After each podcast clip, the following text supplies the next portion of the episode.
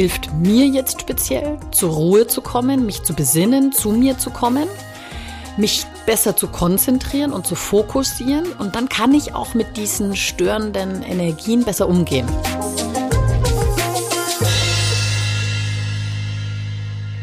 Herzlich willkommen zu einer neuen Folge von Feng Shui ist man nicht mit Stäbchen. Diesmal geht's um die Gesundheit. Habt ihr euch eben auch gefragt, was Julia Ries wohl hilft, besser mit störenden Energien zurechtzukommen? Denn störende Energien können zum Beispiel dafür sorgen, dass man sich schlapp und erschöpft fühlt, sagt Julia Ries. Oder dass man krank wird, weil der Körper nicht genug Energie hat, um gegen Krankheitserreger anzukommen. In dieser Folge erfahrt ihr, was Feng Shui-Experten Julia Ries hilft, wenn sich bei ihr eine Erkältung ankündigt. Und sie hat noch mehr Tipps für euch, was ihr tun könnt, um wieder gesund zu werden. Oder noch besser, gesund zu bleiben.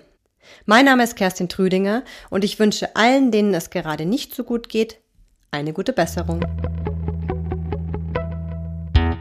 Hallo Julia, schön dich wieder hier zu haben. Hallo Kerstin, schön wieder hier zu sein.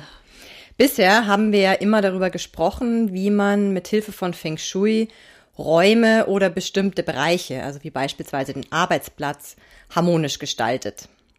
Heute möchte ich mit dir gern darüber sprechen, wie Feng Shui dabei helfen kann, gesund zu bleiben oder auch gesund zu werden. Und da möchte ich gern mal mit einem Beispiel beginnen. Und zwar stellen wir uns vor, nennen wir sie Anna, ist häufig schlapp und müde. Wie kann Feng Shui Anna helfen, sich wieder fitter zu fühlen? Und da fände ich es jetzt schön, wenn du Anna und unsere HörerInnen da mal an die Hand nimmst und gemeinsam mit ihnen herausfindest, woran es liegen könnte und was sie ändern kann, um sich besser zu fühlen. Und falls du Rückfragen zu Anna hast, sozusagen, beantworte ich die gerne, also Elemente oder was da alles nötig ist. Ja, sehr gut. Genau das habe ich tatsächlich. Wissen wir denn, zu welchem Element die Anna gehört? Ja, die Anna ist Element Wasser. Super, das sagt mir jetzt schon sehr viel. Daraus schließe ich, dass ihr Trigramm Kahn ist, denn das entspricht auch dem Element Wasser. Das heißt, ich äh, kenne jetzt schon ihre Richtungen, die, die ihr gut tun und die, die ihr nicht gut tun. Mhm. Wissen wir irgendwas über ihre Wohnung oder vor allem ihr Schlafzimmer? Ja, sie hat eine ockerfarbene Wand auf der einen Seite. Und was wäre noch interessant? Hm, das hilft jetzt auch schon, also da tun sich bei mir schon viele Dinge auf, mhm. die mir sofort einfallen. Also grundsätzlich würde ich sagen, die Anna fühlt sich also ein bisschen schlapp. Das heißt, da wird ihr an irgendeiner Stelle Energie entzogen. Das ist der erste Punkt. Ähm, jetzt wissen wir, dass sie Wasser ist. Mhm. Das heißt, Wasser wird gefördert durch Metall. Wasser selbst fördert Holz, wird durch Holz also auch ein bisschen geschwächt. Und zerstört wird Wasser durch Erde. Mhm. Deswegen ist jetzt tatsächlich gut, dass du schon weißt, dass sie eine ockerfarbene Wand im Schlafzimmer hat. Denn diese ockerfarbene Wand steht für das Element Erde und mhm. das macht sie kaputt. Mhm. Also das ist schon ein ganz großer Aspekt, wo ihr Energie entzogen wird, mhm. weil sie da einfach permanent in einem Kampf ist und das Ganze auch noch im Schlaf. Also wo sie nicht bei Bewusstsein ist und dem Ganzen noch viel mehr ausgeliefert ist. Mhm. Was wäre denn eine bessere Farbe dann? Wie geht sie das am besten an? Also ihr tut Metall gut, also das heißt, sie könnte tatsächlich weiße Wände behalten, aber sie kann natürlich auch mit Wasser selbst arbeiten. Sie könnte sich eine blaue Wand anlegen. Das muss ja nicht knalleblau sein, sondern das kann ja zum Beispiel äh, ein gräulicher Ton sein, der was Blaues mit drin hat so ein bisschen, ich nenne es auch gerne mal ein bisschen schmutziges Blau mhm. oder sowas. Also das geht ja auch. Mhm. Dann ist es ein bisschen angenehmer.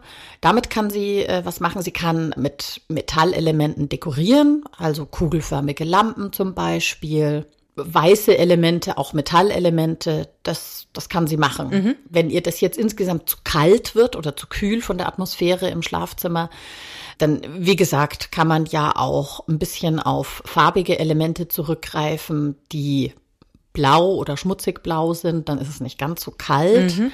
Und sie kann natürlich auch andere Farben verwenden, die aber nicht so massiv oder nicht so großflächig sein sollten, als dass sie den Raum dominieren. Denn das Feng Shui-Prinzip ist ja, was ich wahrnehme, das wirkt.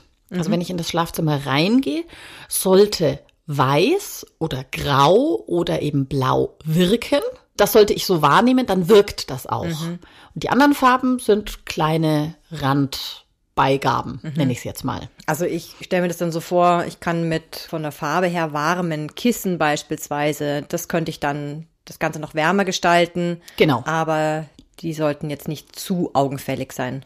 Genau. Und wenn es jetzt der Anna eh schon nicht so gut geht, dann sollte sie auch prüfen, ob sie vielleicht Pflanzen oder zu viele Pflanzen im Schlafzimmer hat. Die sollte sie dann rausnehmen, eben weil Pflanzen ja Holz ist und Holz ihr auch Energie entzieht. Das macht sie nicht kaputt, aber es kostet sie einfach Kraft. Und darauf kann sie ja dann verzichten. Das ist schon mal ein ganz wesentlicher Aspekt. Wissen wir denn, in welche Richtung ihr Bett gedreht ist? Also in welche Richtung ihr Kopf zeigt? Ja, also das Kopfteil ihres Bettes zeigt Richtung Nordwesten. Mhm, genau. Sowas ähnliches habe ich vermutet. Kahn, also das Trigramm Kahn, gehört der sogenannten Ostgruppe an. Also es gibt acht Trigramme und die lassen sich aufteilen in vier, die ihre positiven Energien hauptsächlich aus den westlichen Richtungen beziehen und vier, die ihre positiven Energien hauptsächlich aus den östlichen Richtungen beziehen. Also Osten, Süden, Norden und Südosten. Und jetzt hat sie eben ihr Bett so gedreht, dass es Richtung Nordwesten zeigt. Also das ist jetzt schon mal grundsätzlich eine negative Richtung für sie. Und Nordwesten ist jetzt ausgerechnet ihre negative Gesundheitsrichtung. Das heißt nicht nur, dass es ihr massiv Energie entzieht, sondern es schadet auch ihre Gesundheit. Jetzt, wenn sie die Möglichkeit hat, könnte sie ja das Bett genau anders herumdrehen. Also den Kopf dahin, wo die Füße sind und andersrum. Das wäre dann eben Südosten. Und das ist die Richtung, die sie ganz besonders fördert, also die bei ihr für Ruhm und Erfolg sorgt. Und damit kriegt sie richtig positive Energie, richtig Schub. Vielleicht schläft sie ein bisschen unruhiger, aber sie wird energiegeladen aufwachen und voller Tatendrang in den Tag starten. Ich stelle mir das aber jetzt so vor, dass sie dann mit dem Kopf in der Mitte des Raumes liegt. Ist das denn gut? Ja, das ist eben nicht so gut. Deswegen, wenn sie die Möglichkeit hat, das Bett an die gegenüberliegende Wand zu schieben mit dem Kopfteil, das wäre natürlich grandios. Und wenn das nicht geht, gibt es da auch eine Möglichkeit? Ja, sie könnte alternativ ähm, das Bett so drehen, dass der Kopf nach Süden zeigt. Das klingt jetzt danach, dass dann das Bett wahrscheinlich diagonal im Raum steht. In manchen Räumen geht es, manche Menschen können damit umgehen, manche finden so eine Vorstellung ganz furchtbar. Mu- Muss die Anna sich halt angucken. Nicht nutzen sollte sie Südwesten oder Nordosten. Das sind auch wieder negative Richtungen für sie. Und der Hinweis, was das Drehen des Bettes betrifft, dieser Sektor mit der positiven Energie, der ist 45 Grad breit.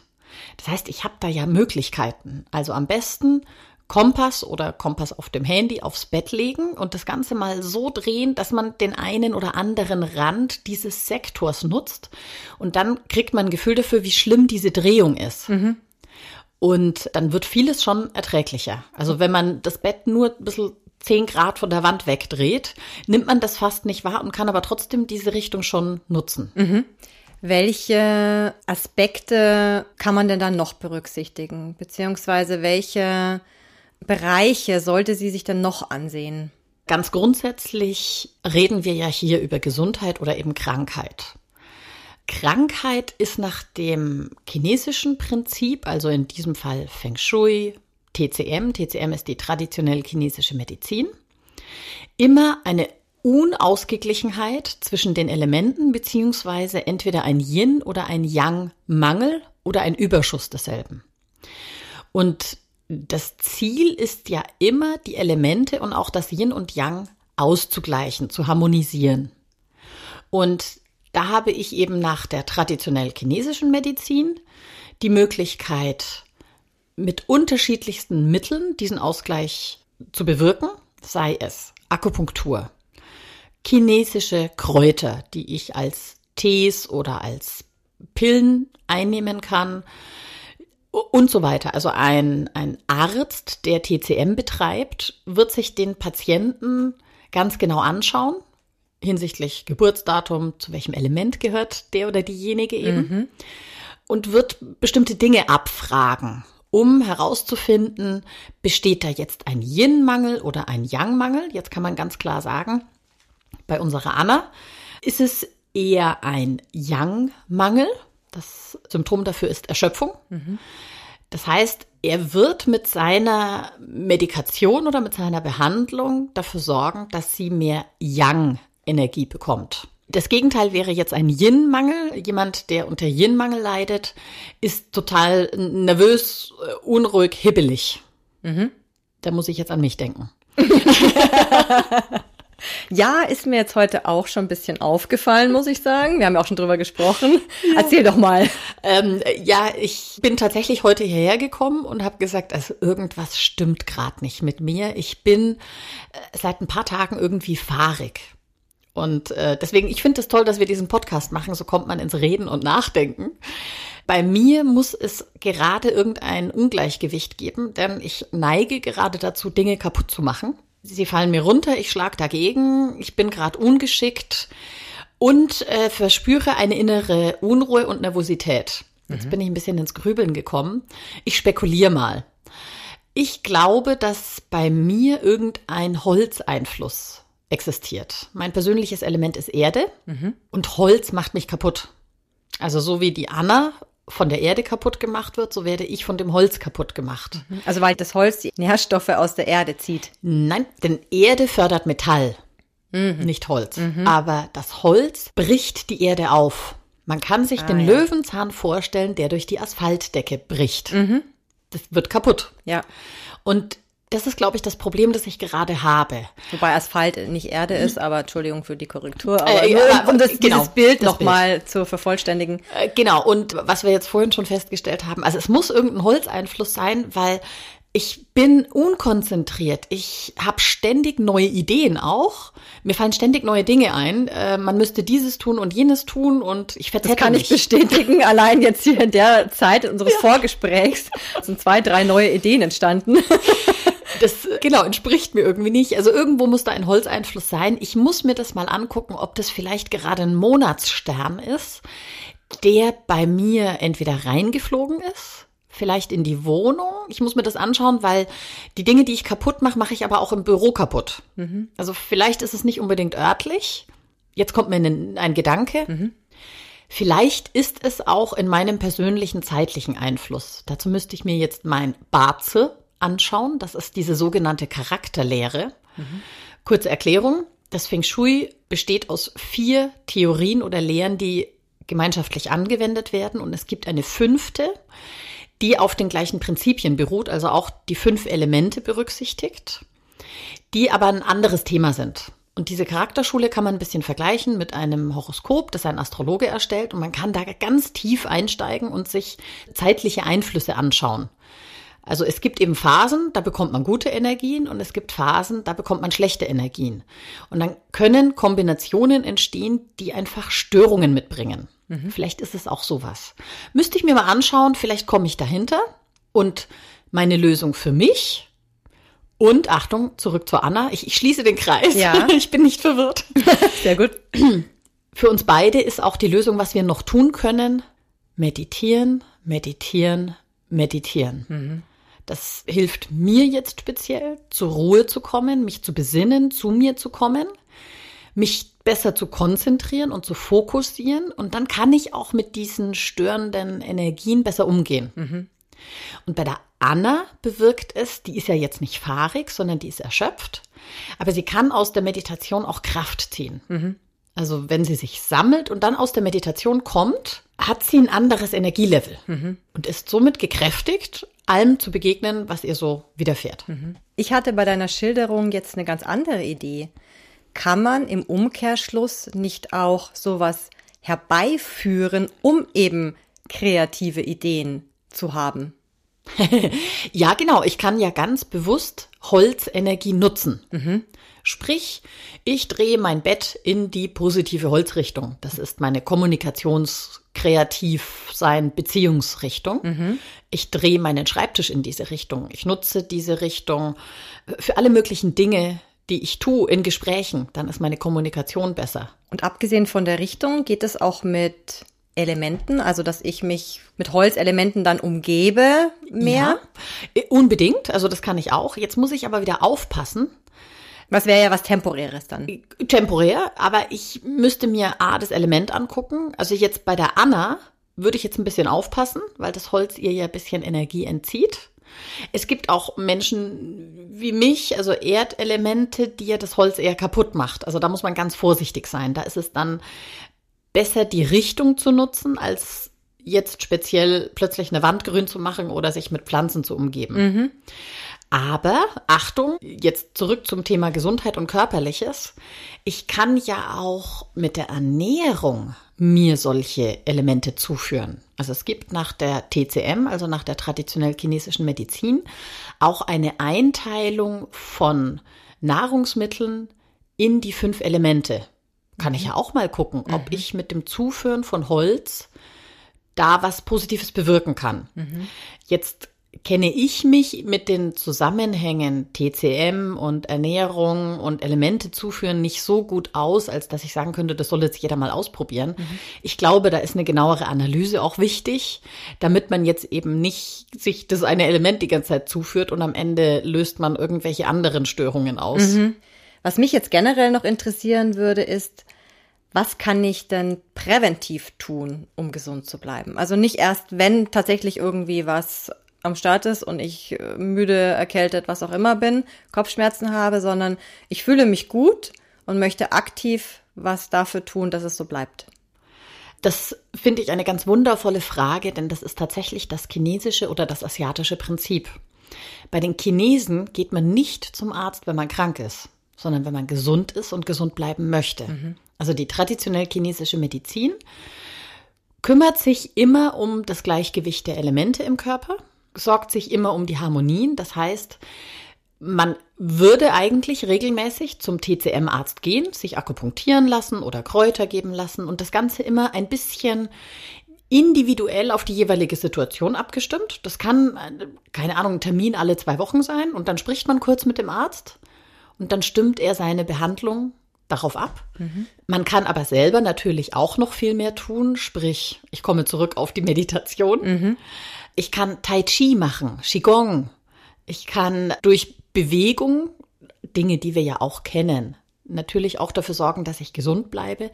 Jetzt hat es den Vorteil an den asiatischen Bewegungsvarianten, also sprich Qigong oder Tai Chi. Letzteres mache ich auch sehr gerne. Mhm. Da kommt dieser gesamtheitliche Aspekt mit rein. Also es ist eine Bewegung in Abstimmung mit dem Atem. Das heißt, es hat auch so einen meditativen Aspekt. Es hat was mit Besinnung zu tun. Es ist nicht, ich, ich renne jetzt mal los und power mich aus, sondern ich bewege mich und übe Achtsamkeit. Ich glaube, das ist das Ziel, dass ich mit der Achtsamkeit vielleicht auch früher erkenne, wenn irgendwo ein Ungleichgewicht entsteht. Und dann kann ich früher eingreifen und insofern präventiv dafür sorgen, dass ich gesund bleibe. Ich finde, dem können wir jetzt sehr schön auch deinen Tipp, den du in jeder Folge unseren HörerInnen gibst, anschließen. Was machst du denn, um im Alltag einfach fit zu sein und dich gut zu fühlen? Pausen. mhm. Ich erläutere das kurz. Ähm, ich könnte jetzt ganz plakativ natürlich sagen, Leute, ihr müsst alle meditieren. Das wird vielleicht diejenigen, die damit noch keine Berührung haben, eher abschrecken, weil sie sagen, um Gottes Willen, wie mache ich das und keine Ahnung. Insofern ist mein Tipp der erste Schritt dazu. Und das kann ich zum Beispiel morgens nach dem Aufstehen machen oder auch mal zwischendrin. Wenn ich nur zwei Minuten, fünf Minuten Zeit habe. Innehalten, aufrecht hinsetzen, die Augen schließen, in den Bauch atmen und einfach mal nur dem Atem folgen. Das ist schon eine kleine Meditation.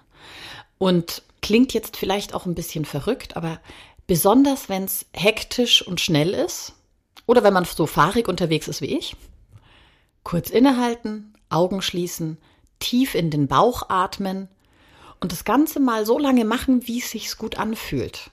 Und vielleicht ist man am Ende überrascht, wie lange man da still da saß und meditiert hat. So, ich bin jetzt nicht etwa eingeschlafen, Julia, sondern ich habe das jetzt mitgemacht. Und ich kann das unseren HörerInnen nur bestätigen. Es ist, tut einfach wirklich gut, mal, wie du eben gesagt hast, innezuhalten. Kurz achtsam zu sein und mal dieses Hamsterrad zu stoppen. Ich hoffe, dass ihr aus der heutigen Folge auch was mitgenommen habt.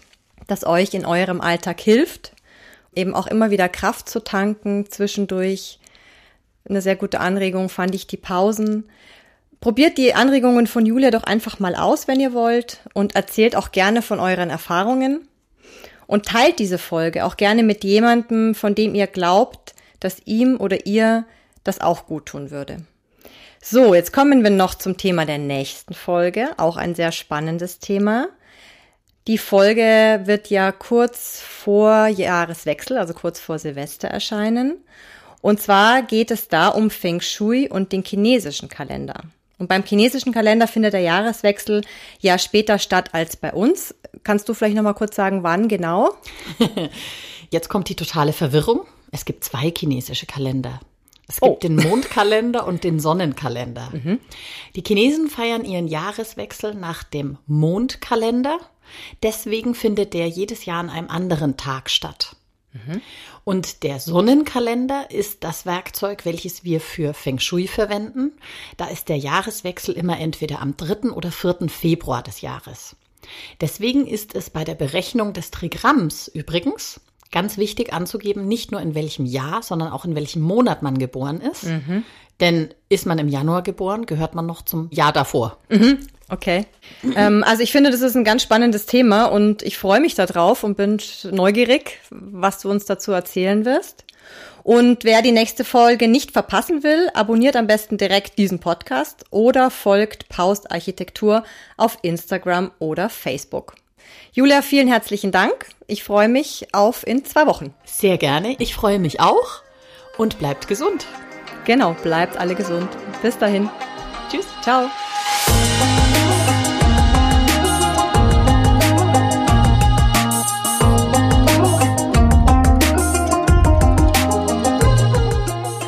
Dieser Podcast wurde produziert von Kerstin Trüdinger.